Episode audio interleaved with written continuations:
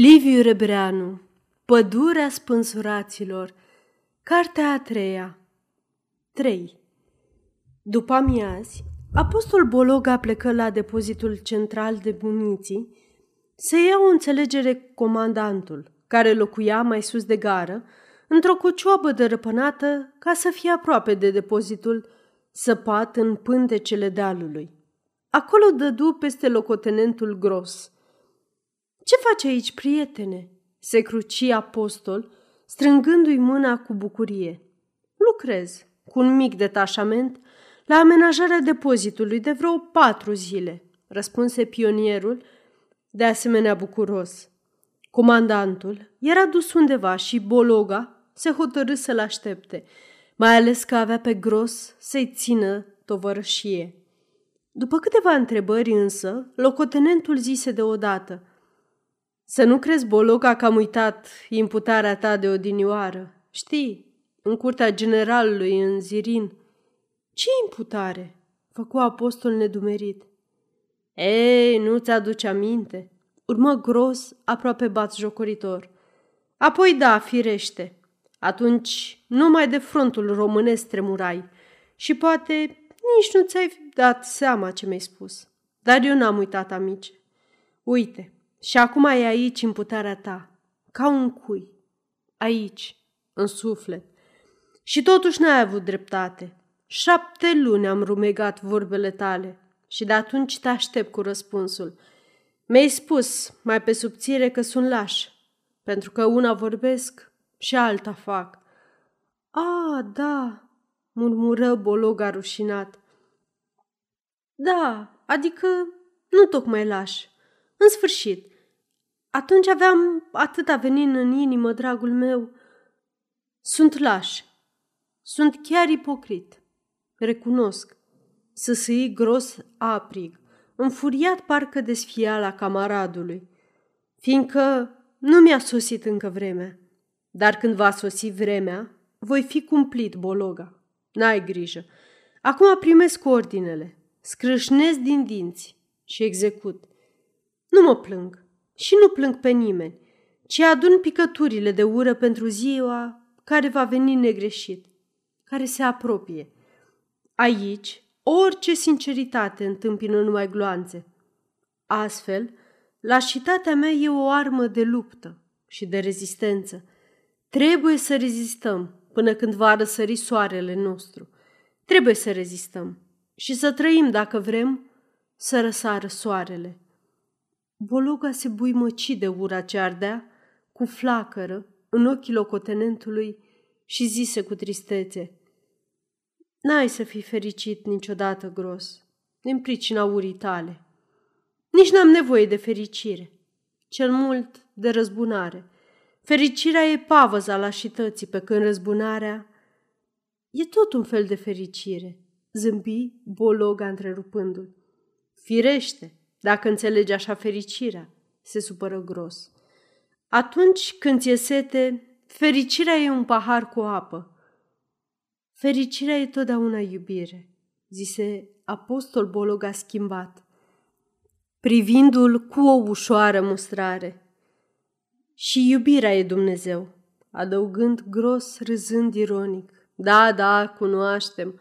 Începutul și sfârșitul e Dumnezeu, fiindcă habar n-avem de unde venim și unde mergem și prin urmare înlocuim întunericul cu un cuvânt mare și gol.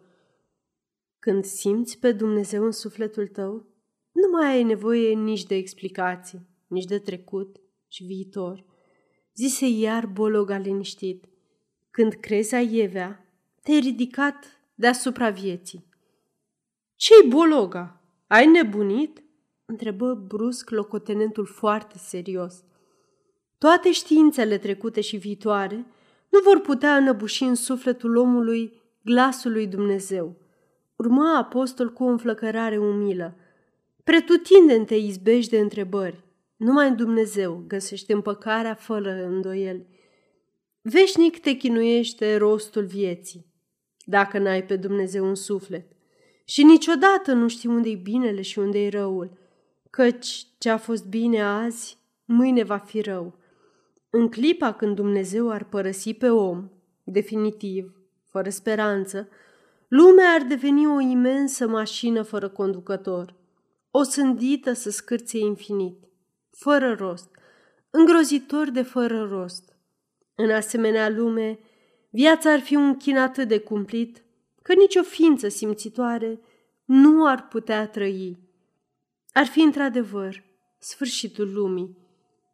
Gros îl privi cu dispreț, zâmbitor mai întâi, apoi cu mirare și, în sfârșit, izbucni adânc, indignat.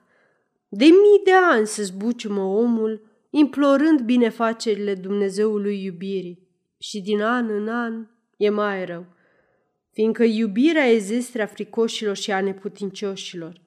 Martirii întru Hristos primeau moartea preaslăvind pe Dumnezeul iubirii. Și totuși Dumnezeu, victoria creștinismului a fost dobândită prin umilință și lașitate, de aceea a întronat pe pământ domnia falsității, prefăcătoriei, nedreptății. Dumnezeul iubirii a ucis mai mulți oameni decât toți ceilalți zei împreună. Iubirea n-a ucis niciodată, Gros, zise apostol netulburat.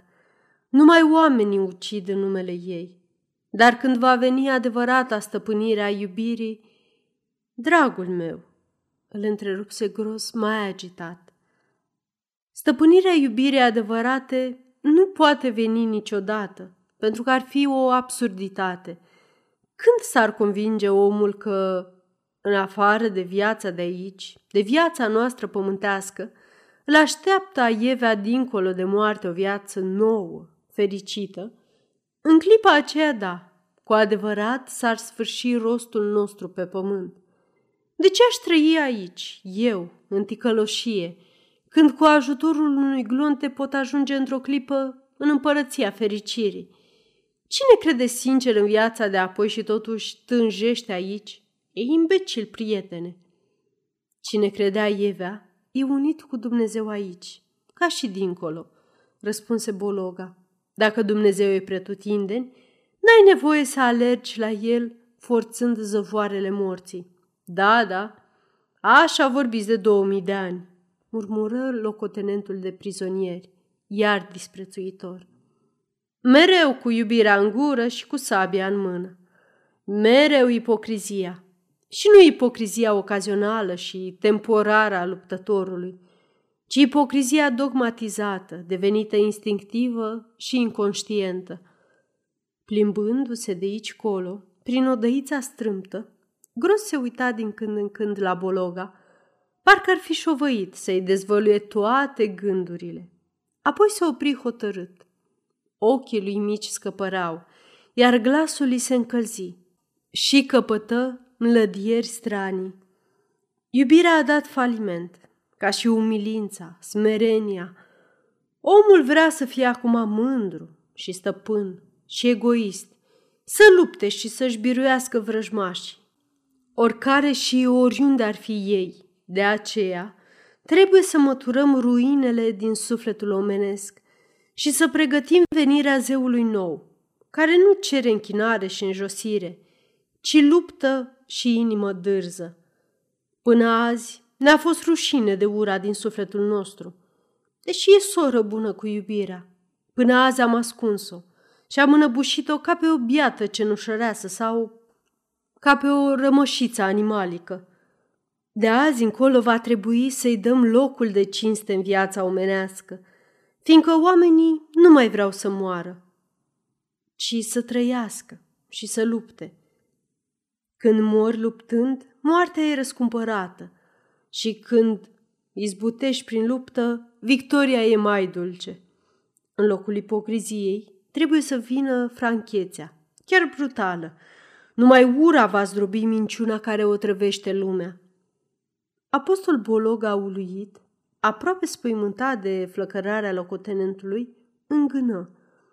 Bine, Gros, credeam că ești socialist și că sub eticheta mea se pitește tot un fel de fățărnicie?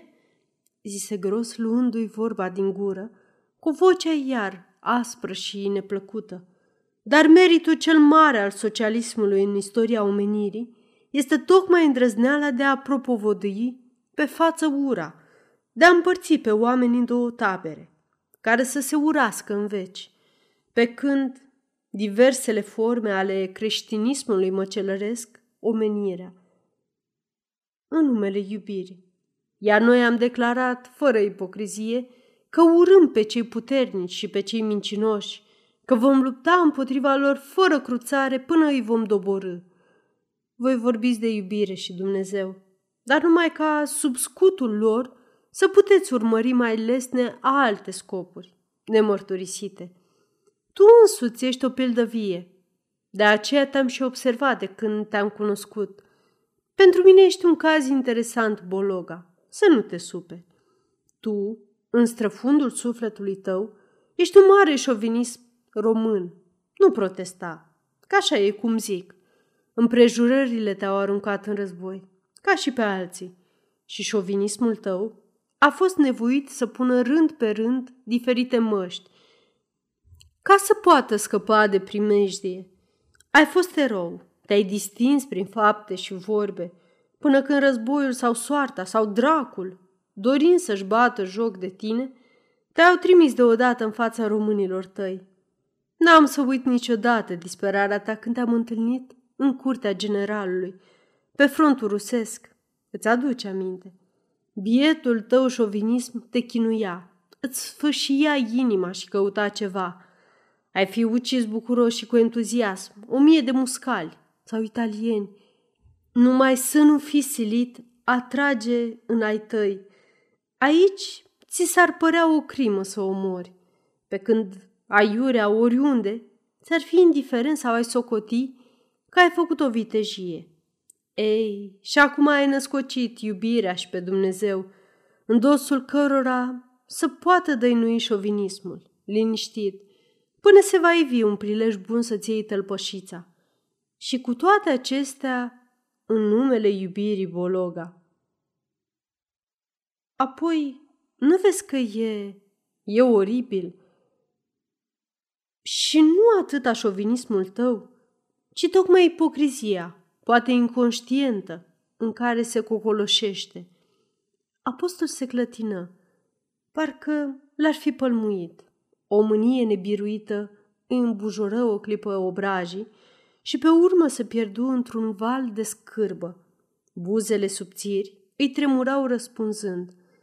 Aceasta este o înregistrare Cărțiaudio.eu. Pentru mai multe informații sau dacă dorești să te oferi voluntar, vizitează www.cărțiaudio.eu. Toate înregistrările Cărțiaudio.eu sunt din domeniu public. Ura te orbește gros și te face să vezi năluciri. Acum mă urăși, Bologa, zise locotenentul cu un surâs satisfăcut. Dacă însă ai fi sincer cu tine însuți, s-ar cuveni să mulțumești că ți-am recunoscut taina cea mare. Nu știu dacă alții vor fi atât de înțelegători ca mine, Bologa. Eu nu mă supăr, că aici îmi vorbești de iubire și Dumnezeu.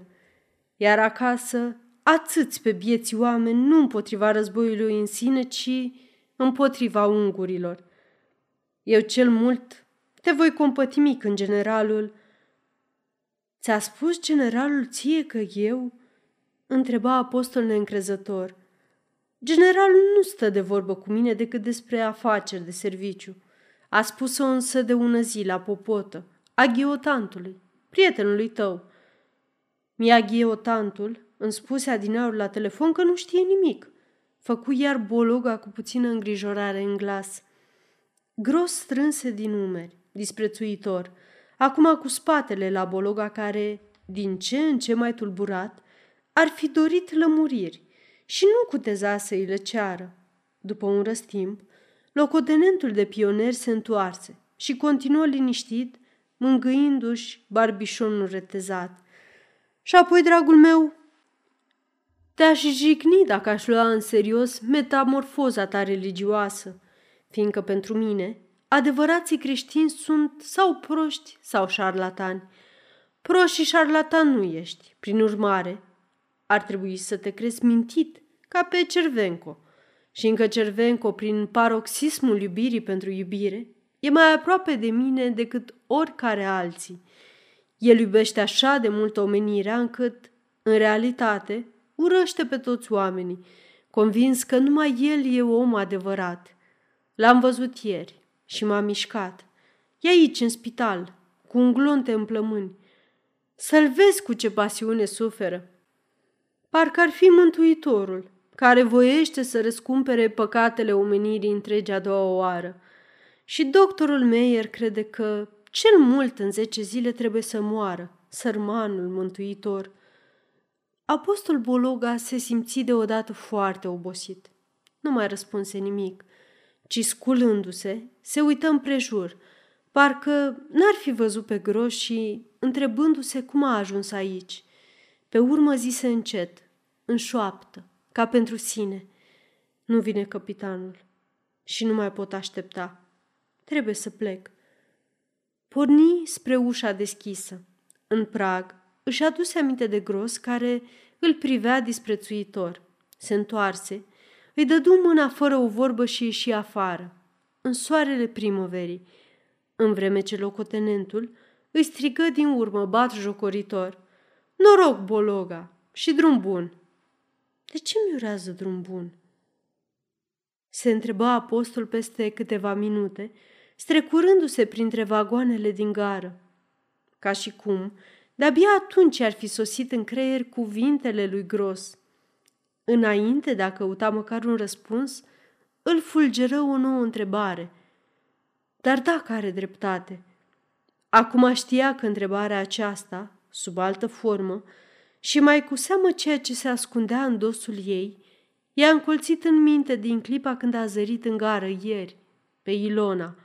I s-a clătinat sufletul, ca în bătaia unor vânturi neîmpăcate, și în suflet i se răscoleau alte întrebări, mereu altele. Ieși în ulicioara gării și se pomeni deodată cu Ilona. În secunda când o văzu, gândurile i se risipiră, ca alungate de o putere irezistibilă, și în inimă îi rămase numai bucurie. "Unde umbli pe aici, Ilona?" îi zise el cu lăcomie, parcă ar fi vrut să-și verse tot sufletul în niște vorbe care altfel n-ar însemna nimic. "Cum te-ai ascuns de nici nu te-ai mai arătat de-aseară?" "Mi-e frică de dumneata," murmură fata plecând ochii și ocolindu-l. "Și reato, și reato," făcu apostol fericit de răspunsul ei. "Dar eu tot te-am văzut adineauri, din cancelarie. Veneai de undeva și erai mânioasă și îți ședea bine." Ilona trecuse fără a mai scoate un cuvânt, iuțindu-și mersul și dispărând de grabă, în vreme ce Bologa, întorcându-se pe loc, o urmărea cu ochii aprinși.